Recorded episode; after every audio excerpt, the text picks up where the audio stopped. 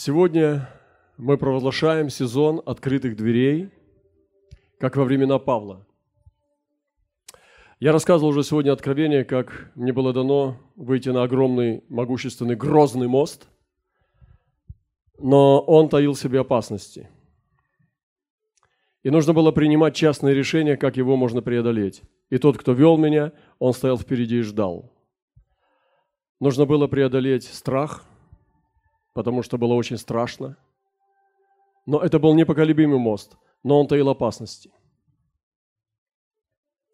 И сегодня Бог хочет, чтобы мы перешли.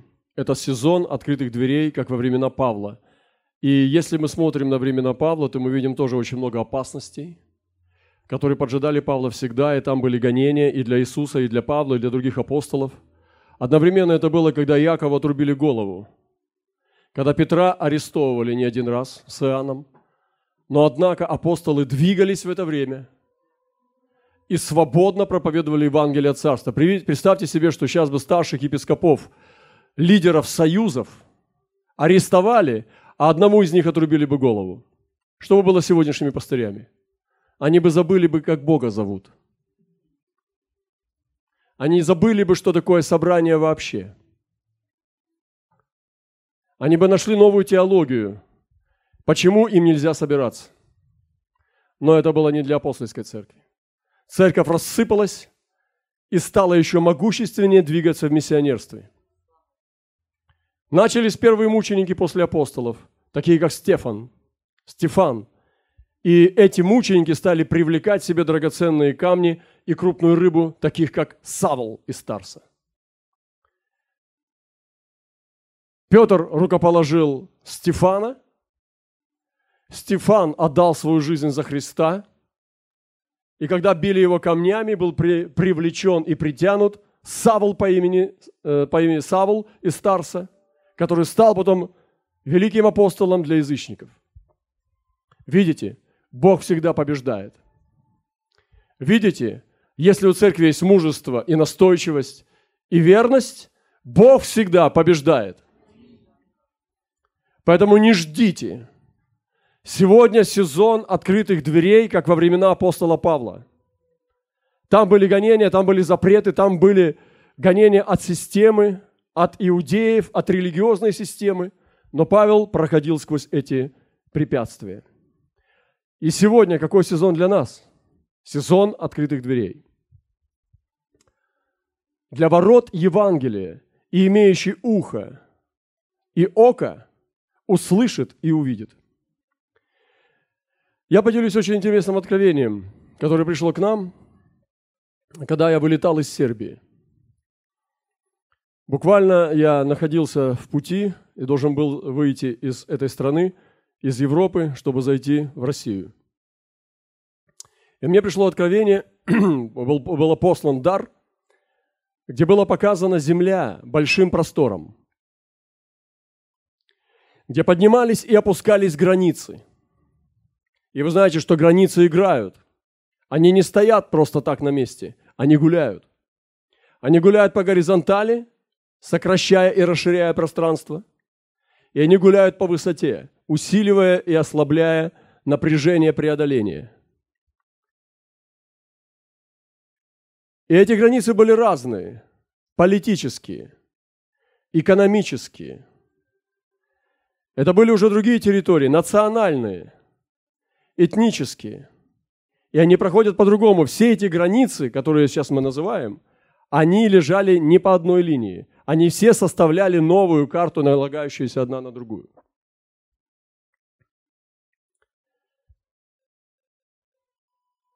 Религиозные. А религиозные проходят так, как будто других границ не существует. Это совершенно новая карта. Посреди всего этого хаоса стоит Божий человек. Внимательно смотрит. Также он двигается среди этих то поднимающихся, то опускающихся стен разного цвета, разной высоты, и показана большая рука, которая опустилась с неба и взяла Божьего человека. Он в ней стал как семя. Небольшое, очень небольшое. Большая рука поднялась и с силой опустилась, бросая семя в землю. Она упала в глубину, и сразу было покрыто землей. Прошло некоторое время. Свет и тьма быстро сменяли друг друга. Из земли показался небольшой росток, который рос и рос, и вырос в большое многоветвистое дерево. На ветвях его показались цветы разные по размеру и по форме. Затем появились плоды, тоже очень разные по виду, по запаху, по плотности и по размеру. Цветы и плоды были одновременно на дереве. Когда плоды созревали, то падали вниз, и река, которая текла недалеко от дерева, захватывала их и уносила вдаль. Другие плоды срывали птицы дивного вида и большого размера, которые прилетали к этому дереву. Они не брали первое попавшееся, но тщательно выбирали и потом срывали и уносили каждое в особое в свое направление. От дерева под землей в глубине отходили корни. Они шли вдаль. И там от этих корней вырастали новые молодые деревца. Некоторые из них уже начинали плодоносить и стояли в цветах. Также была показана тьма. Она ненавидела это дерево. Она посылала разных диких мерзких зверей, гадов, насекомых, непогоду, чтобы если и порази, не поразить дерево, то хотя бы огорчить его и повредить цветам и плодам. Но река покрывала дерево своими брызгами и защищала его. Также и те дивные птицы прилетали и клевали насекомых, а дикие звери и гады почему-то очень сильно боялись одного вида этих птиц. И я думаю, что этот вид птиц – это пророк, пророки и ходатаи. Объединенно сказать пророческие ходатаи. Эти гады, присмыкающиеся, боятся пророческих молитв и пророческих людей – я не буду толковать, вы потом прослушайте внимательно. Это просто дивное откровение, которое говорит о воротах Востока. Здесь то, что здесь происходит сейчас. И как высвобождаются эти птицы и дары, и возрастают новые деревья и ветви, и новые деревца растут. Сегодня я хочу поделиться о стратегиях апостола Павла для открытых дверей – Я недавно прочитал письмо одного пророческого человека, который насаждает церкви. Это очень интересное письмо, но я пропустил это через наш дух, через наш контекст, чтобы сделать его нашим. И эта тема будет состоять из шести пунктов, мы послушаем внимательно, то есть шесть стратегических ступеней, как нужно действовать во времена этого сезона, во время этого сезона – открытых дверей. И Павел апостол имел эффективное служение апостола. Его апостольские сети, которые были церквами, множеством церквей по крупным городам, Коринфянам и так далее, они распространялись по всей Асии и за ее пределы. И он хотел еще предпринять путь в Испанию и шел в Рим. И везде, где он не двигался, в Каринбе, Ефесе, Фессалониках, в Афинах, везде совершалось служение плодоношения. И сегодня нам нужно понять, каким образом Павел был первооткрывателем. Вы понимаете, это не были христианские страны. В этих странах никогда не слышали о Христе. Даже синагоги, которые посещал Павел, они были не, не сведущими в Иисусе. Но Павел был эффективен на самой твердой земле, полно идолов и греха и похоти. И Павел имел успех. Он осаждал церкви, и сети апостола Павла росли. Его церкви имели невероятную твердость и силу. И церкви, которые насадил апостол Павел, имели полноту истины. Потому что служение, которое совершал Павел, это не было пасторское служение. Это было служение апостола. Его служение высвобождало дары служения, такие как пророки и апостолы поднимались. И у него были апостольские базы. Первая база была это антиохийская церковь, которая высылала на миссию – она рождала учеников, которые становились учителями, пророками и апостолами. И написано, что там были пророки и учители. И Дух Святой говорил с ними, и откровения были. И Павел снова возвращался на базу в Антиохию. Проходя очень большие расстояния, проплывая на кораблях, двигаясь на лошадях, идя пешком, он проходил огромные мегаполисы, кросс-культурные города – и возвращался снова на базу, усиливался, и он шел в Иерусалим, чтобы протягивать апостолам руку общения. И он получил благодать от апостолов. быть апостолом язычников. И он получил благодать прежде от Иисуса Христа проповедовать царям, империям. И сегодня Павел продолжает это делать через свои послания. Поэтому мы сегодня тщательно должны смотреть на апостола Павла и не то, что в прошлом, а в истине. И когда мы смотрим на апостола Павла, как некоторые говорят, что мы смотрим в прошлое, нет, мы не смотрим в прошлое, мы смотрим в вечное.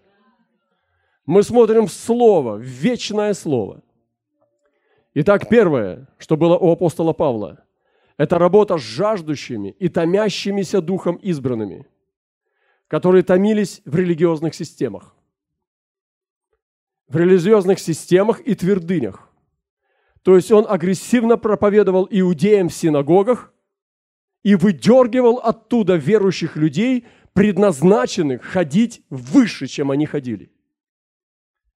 И сегодня время, когда не пренебрегаете этим, и когда будут другие люди идти из других систем, измученные, томящиеся, мучившиеся в своих религиозных э, системах пленники – давайте им пить эту воду. Рассылайте эти рассылки проповедей. Давайте им эту пищу, потому что они нуждаются в ней. Не играйте в прятки, не играйте в закрытые изолированные церкви, которые сами делают свое. Тело Христа принадлежит не пастырям поместных церквей. Тело Христа принадлежит Иисусу. А мы служители не только поместной церкви. Мы служители Христа и мы служим сегодня невесте. Поэтому мы идем дальше, чем поместная церковь, или наша ассоциация, или сеть. И если сегодня птица вас зовет ко мне и будет спрашивать, как это уже делают многие, и ко мне пишут люди из разных мест, из разных стран, потому что они соединены в духе, они чувствуют, что это пища для них. Их внутренность растворяет ее – и она делает их сильнее. Я отвечаю им, потому что они овцы Господни, и Павел проповедовал в синагогах и выдергивал предназначенных к вечной жизни. Поэтому я не боюсь сегодня сплетен, если люди Божьи с любых деноминаций и с любых сетей будут желать мяса, я дам им нашего мяса, потому что Господь начинает этот сезон вывода из религиозного плена избранных своих. Слава Ему вовеки! В ожидании их в Афинах Павел возмутился духом при виде этого города, полного идолов. И так он рассуждал в синагоге с иудеями и чтущими Бога ежедневно и на площадях со встречающимися. Некоторые из эпигерейских, стоических философов ну, теологов, гамилетов, экзегетов. Стали спорить с ним. И одни говорили, что хочет сказать этот суеслов? А другие, кажется, он проповедует о чужих божествах, потому что он благовествовал им Иисуса и воскресение. И став Павел посреди Ариапага, сказал, афиняне, россияне, славяне, евреи, казахи, киргизы, узбеки, таджики, сербы, хмеры, белорусы, украинцы.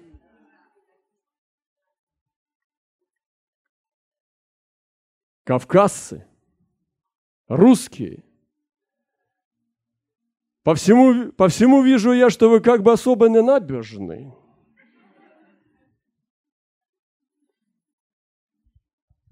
И Павел работал с теми, кто составлял эту категорию. Он работал с иудеями. Ох, с иудеями надо работать. Он работал с ищами Бога. Он работал с философами. Ну, знаете, э, академию закончили, чтобы можно было иметь э, э, сертификат, что ты имеешь проповедовать во времена гонений. А то потом, пастырям не потом не разрешат проповедовать, если у тебя не будет корочки. Все бегом за корочкой и набожными. Ну, вы знаете, все мы здесь набожные. набожные или набожные. Павел выдергивал своих. Павел вырывал из плена религии, тех, кто должен был быть призван в апостольскую мантию. И поэтому сегодня мы вызываем жаждущих Божьего хождения, Божьей свободы во Христе. И сегодня Бог будет поднимать новую церковь. Старая система, она падает, она не может ничего сделать. Я говорил, что у нее слишком высокие каблуки для того, чтобы бегать по грязи. Она слишком стерильная, она слишком любит исцелять, поэтому она может сама заразиться ковидом. Она научилась исцелять, но не научилась не бояться ковида. Поэтому простите, Бог отдает это молодой невесте. Придя в синагогу, он небоязненно проповедовал три месяца. Павел, ты пришел на чужую территорию, в чужой монастырь, со своим уставом не ходят.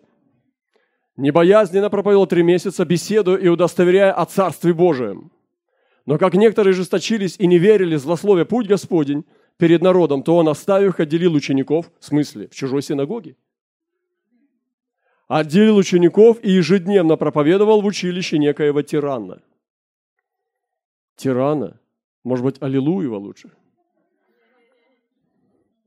Все вот. Но вы помните, что лучший сын мира – сын дьявола. Вы помните, Бог нам открыл, что сын дьявола – это лучшая дверь для, для проповеди Евангелия. Ищите не только сынов мира, ищите сынов дьявола, и через них заходите. Сын дьявола – хорошее знамение. Значит, здесь пахнет жизнью. Если сын дьявола появляется на моем пути, я знаю, что здесь присутствие Божие. Вы знаете, я скажу вам еще более твердую пищу. Когда только самое сильное присутствие Божие приходит в мою жизнь, сразу появляется сын дьявола. Я не знаю, кто меня понимает, но особенно сильно, когда приходит Дух Святой ко мне, сразу сатана приходит тоже. Поэтому я думаю, что сын дьявола – хорошее знамение для тех, кто не боится. Это продолжалось до двух лет, так что все жители Асии слышали проповедь о Господе Иисусе, так и, как иудеи, так и эллины.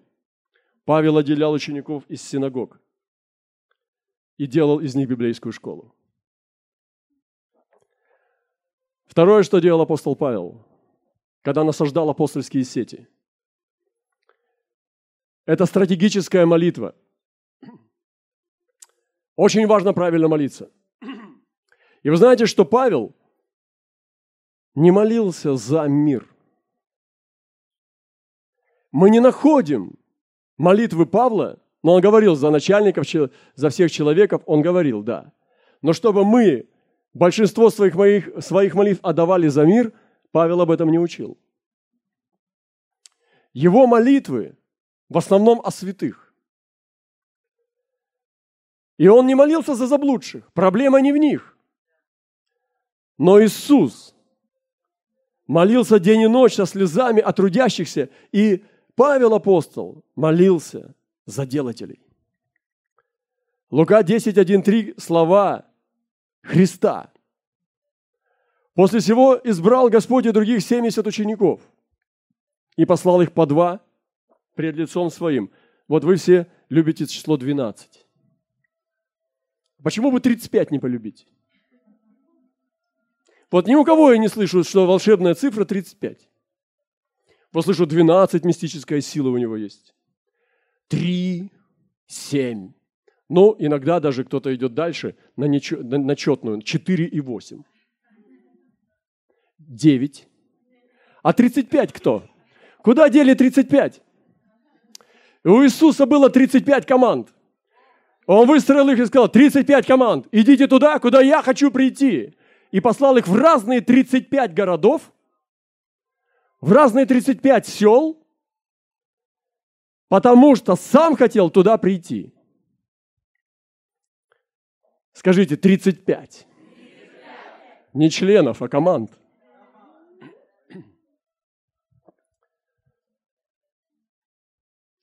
И поэтому он сказал, жатвы много, а делателей мало. Это слова Иисуса.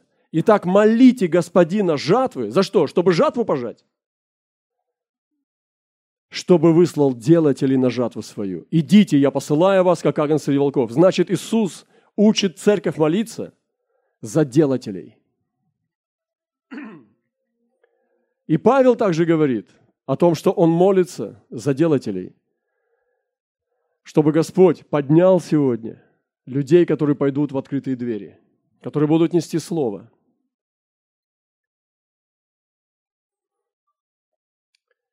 Третья вещь стратегии Павла для апостольской мантии – это обильная работа или обилие работы на благовестие. То есть не жалкие э, горсточки семян, много проповеди. Скажите, много проповеди. Не по субботам, каждый день. Много семян. Не по одному семечку в неделю. Не одна поездка в неделю. Каждый день много семян. Обилие работы на благовестие. И посев семян в обильном количестве для скорости умножения времени пробуждения.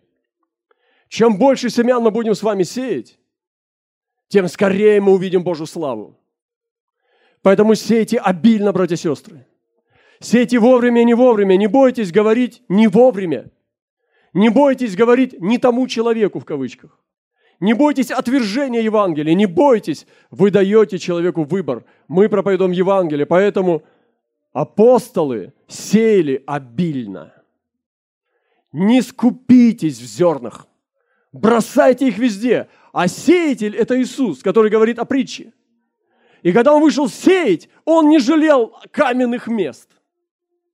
Он не жалел бросать при дороге. Он бросал везде. И мы иногда такими умными становимся, что мы сеем только в добрую землю. И доходим до того, что уже не проповедуем месяцами, а то и годами. Многие сегодня пасторы не проповедуют годами неверующим людям. Многие пасторы месяцами не говорят ни с кем о Евангелии. Как они могут быть живыми? Как они могут ходить, слыша голос Божий, когда они не делятся евангельской вестью? Вот почему они не слышат Бога. И Господь не скупился сеять при дороге, на камне. Он видел воронов, но все равно кидал, потому что Он щедрый Бог. Поэтому бросайте, бросайте семена везде, и даже среди плевел. Сейте щедро. И скорость прорастания, она будет также важна для нас, потому что во времена года, полива, удобрений – вспахивания, сеяния, жатвы нужно много семян. Братья и сестры, нужно много семян. Кто Павел, кто Аполлос? Они только служители, которых, через которых вы уверовали. И потом, при том, поскольку каждому дал Господь, я насадил, Аполлос поливал, но возврастил Бог. Посему насаждающий, поливающий есть ничто, а все Бог возвращающий насаждающий, поливающий суть одно, но каждый получит свою награду по своему труду, ибо мы соработники у Бога, а вы Божья Нива, Божье строение. Павел апостол был благовестником. Он не только был учителем и апостолом, он благовествовал и приводил людей к Иисусу. Он проповедовал везде, ему приходилось рвать одежду, на площадях его чуть не побивали камнями. То есть Павел нес самую грубую, черную работу благовестника. Этот, потом уже старец, апостол, везде проповедовал Христа и не боялся быть благовестником. Для него не было чем-то зазорным в своей апостольской мантии проповедовать неверующим людям о Боге и отдавать свое время и свое сердце новообращенным. Четвертое. Мощный ключ к апостольской мантии открытых дверей. Это боговедение и понимание времени – и стратегии работы на Ниве Божьей сейчас. В Афинах Павел использовал религиозные тексты, культурные обычаи. Он проповедовал им о неизвестном Боге. Выступал на холме Марса. И он конституализировал проповедь. Цитировал их поэтов. Павел апостол имел стратегию, каким образом приступить даже к философам, к мыслителям – и к простым людям. У него было боговедение и понимание стратегий. Смотрите, как он говорит о Боге, о Фи, в Афинах, в этой твердыне идолопоклонства. Афиняне же все и живущие у них иностранцы. Вау. В Афинах было много иностранцев, слышите? Там есть в наших мегаполисах, в Москве, в Питере, в других городах много институтов, университетов, где есть иностранцы. Слава Богу за иностранцев. Афиняне и все живущие у них иностранцы ни в чем охотнее не проводили время, как в интернете. Нет? Как в том, чтобы говорить или слушать что-нибудь новое. Скинь ссылку. Подпишись, поставь лайк. Все то же самое. Ибо, ну, Павел начинает проповедь для них так. «Ибо, проходя и осматривая ваши святыни, я нашел жертвенник, на котором написано «неведомому Богу». Всего-то этого, которого вы, зная, не зная, чтите, я проповедую вам. То есть он не боится взять ихнего Бога и найти в нем мост, чтобы привести их к Иисусу. Я не думаю, что вот этот вот неведомый Бог, жертвенник был для неведомого Бога, что это был вот именно тот самый Бог Авраама, Исаака и Иакова, который дал 10 заповедей, одна из них, там еще обрезываться надо было, что это Бог обрезанного народа. Они издалека, из, из своей внутренности бездны чувствовали, что есть что-то другое, чем Гермес, Аполлон. Простите за так много перечисляю, ладно, последнего скажу – Э, значит, этот, Геркулес. Ешьте кашу Геркулес. Хватит. Венера, Афродита, а Астарта. Хватит. Так вот, и там такой же жертвенник стоял. Но Павел апостол знал, что Иисуса это не огорчит и не осквернит. Он взял и привязал всех этих богов за, за, за, за цепи к этому жертвеннику и сказал, я вас стащу сюда всех сейчас.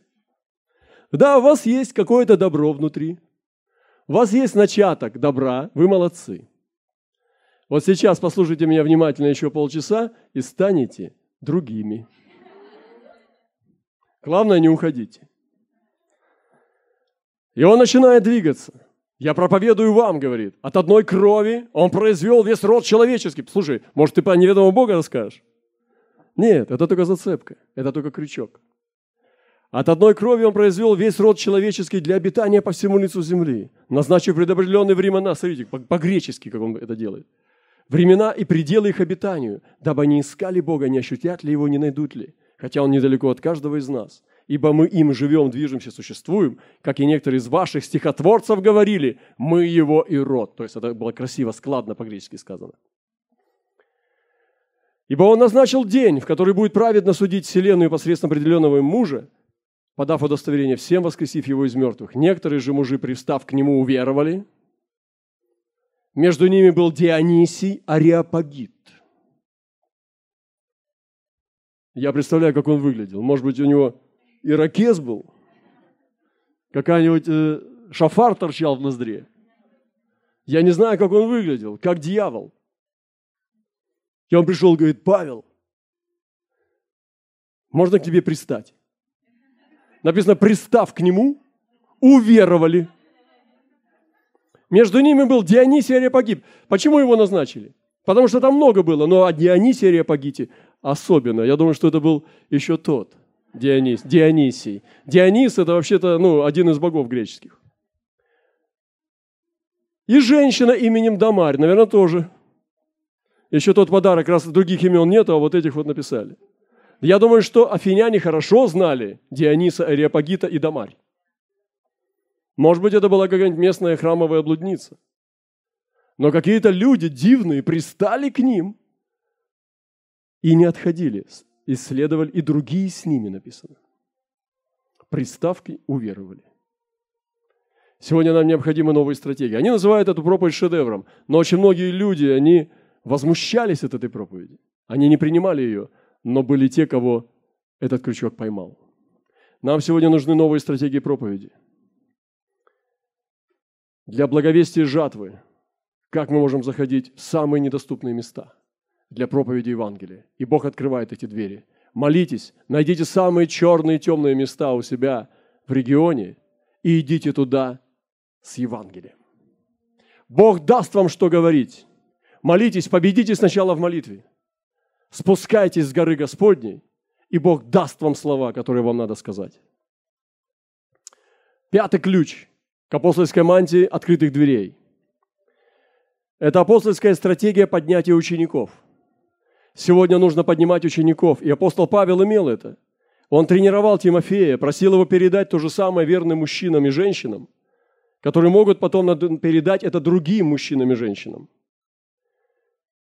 Вы можете отследить свою духовную семью до четвертого поколения. И меня однажды спросили, у вас есть четыре поколения? И я помню, здесь у меня сидит сестра с первого поколения. Я помню, как она вкладывала в меня. И тоже воспитывался. Я был только юный, юнец. Ездил туда, учился очень многому.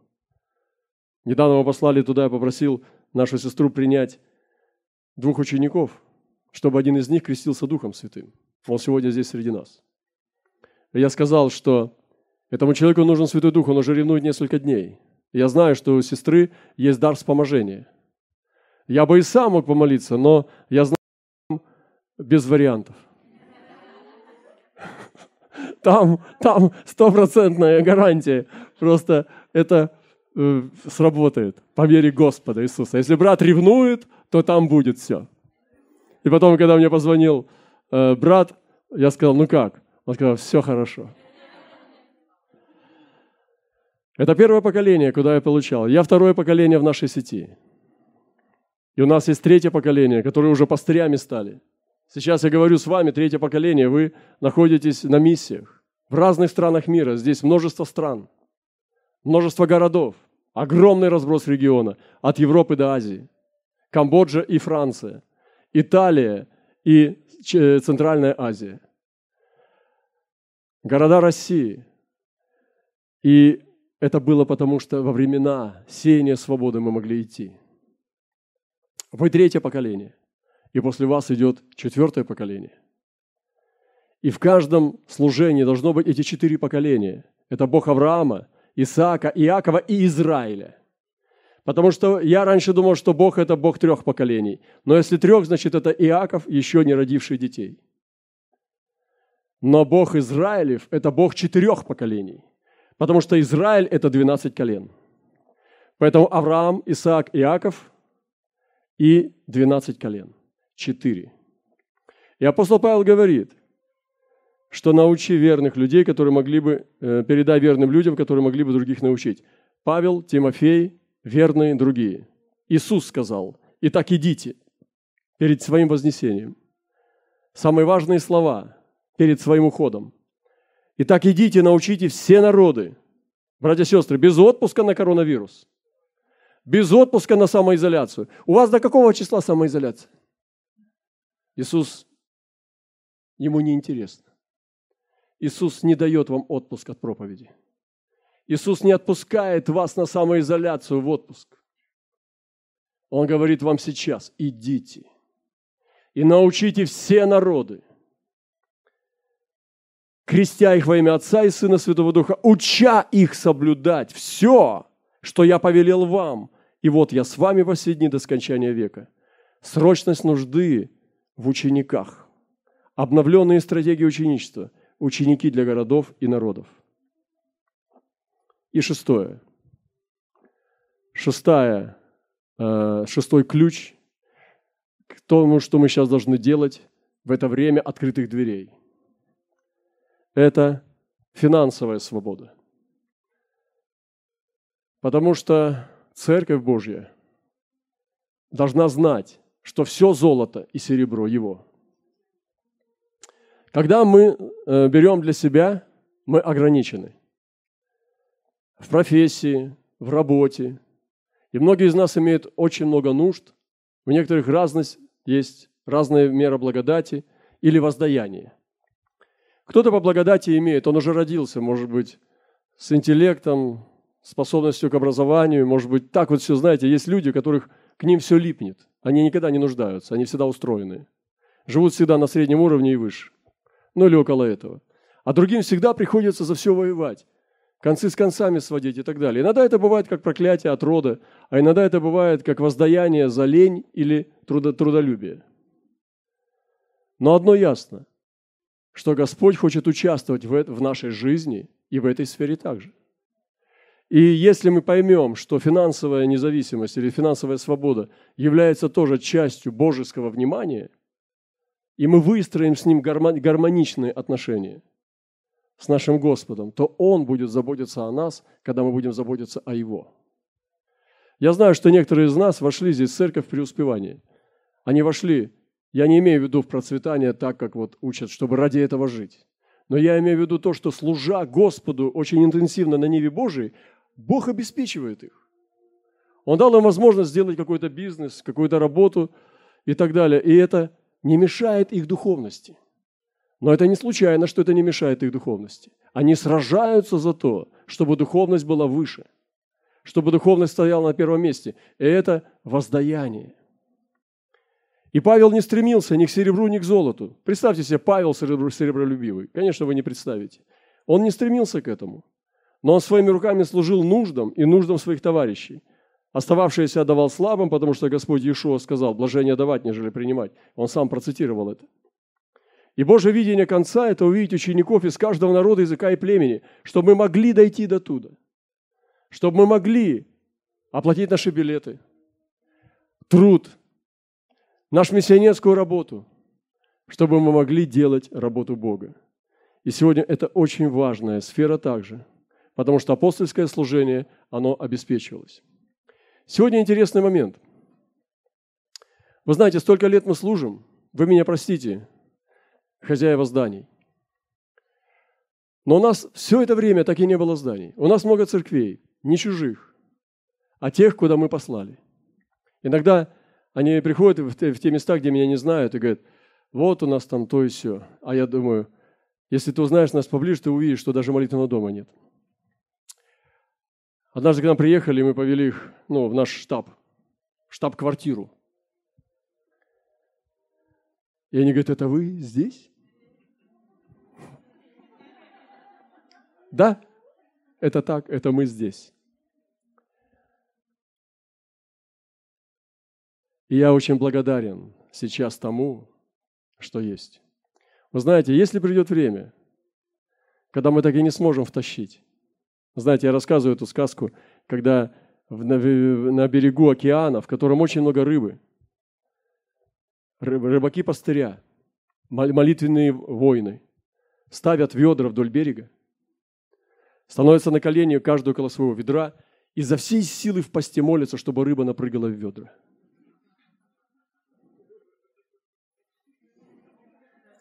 Ходатайствуют, не полу... когда не получается, а вот уже там плескается где-то то они постятся. Когда не получается самому, надо с народом поститься. И вот ждут, когда же придет пробуждение, что все напрыгают, и мэры, и губернаторы, и сам президент, и бизнесмены, очень важно, бизнесмены, понапрыгают в наши ведра, в наши молитвенные дома. Господи, не лучше ли нам взять свою старую лодку, залатать ее или лучше поменять на новую торпеду, торпединовый корабль.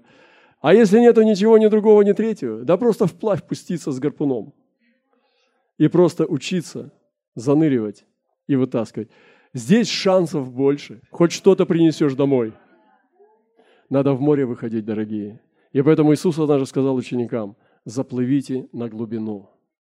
Поэтому сегодня нам нужно выйти из наших мест комфорта, безопасности выйти и пойти в море. Поэтому скажу этими словами, что нам нужно оценить, где мы находимся в отношении этого видения. С этой пандемией, закрывающей двери традиционной церкви, этой старой невесты, которую так жениха и не может дождаться. Бог открывает еще больше возможностей для духовного прорыва новой невесты, людей нового формации, которая двигается и не ждет – и мы должны взять этот момент сейчас, взять его, потому что этот момент уже пришел. И это величайший сезон открытых дверей наступает из-за открытых сердец людей. И посмотрите, люди открыты для Евангелия. Если вы принесете настоящее Евангелие, вы увидите, что они открыты.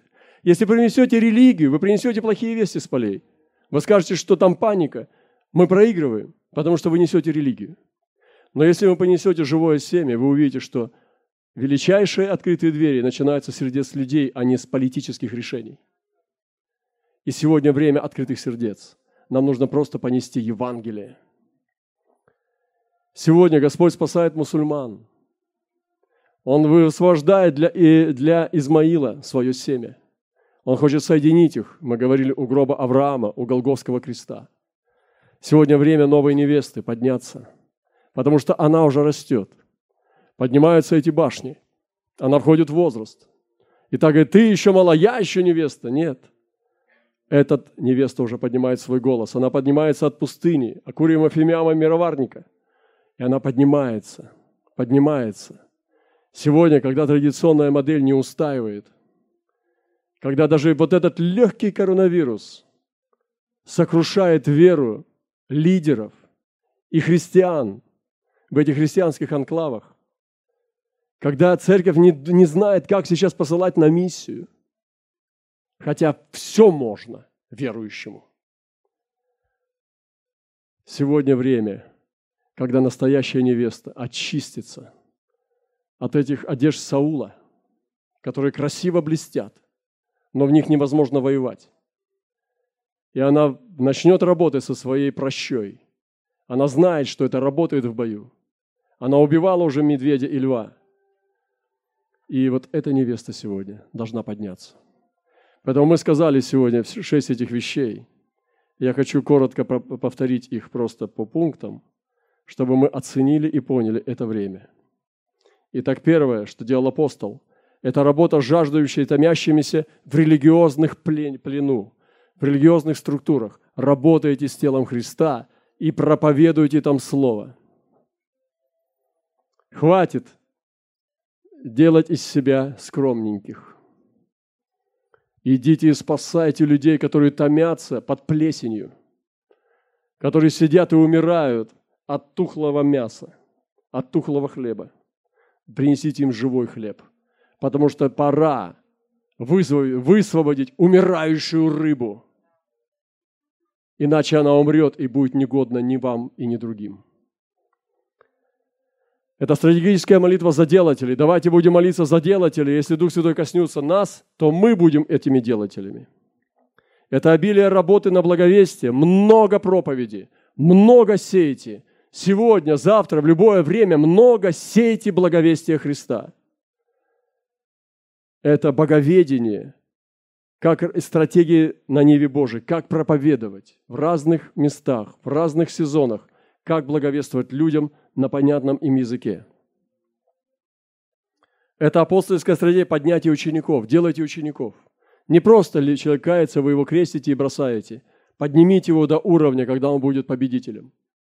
Когда он будет побеждать, когда он будет ходить с Богом, когда он будет иметь, слышать голос Божий, когда он будет крещен Духом, когда он будет побеждать в своей личной жизни и также пойдет делать учеников. Доведите его до этого уровня, когда ваш ученик станет учителем кого-то другого. И также это финансовая свобода, чтобы наша жизнь могла течь так, чтобы мы могли служить Господу. Мы не говорим о том, что стремитесь к богатству, потому что богатство многих уносит. Но мы можем ходить так. Когда Бог на первом месте, мы исполняем Его поручение, и Он заботится о нас. Приведите жизнь свою в такой порядок. Найдите эту гармонию, когда вы всем своим сердцем будете служить Богу, и Его забота о вас будет давать возможность Ему служить и держать Его на первом месте. Бог благословит нас. И Павел апостол имел это в своей сети. Он двигался так, и вся его жизнь была предана Евангелию.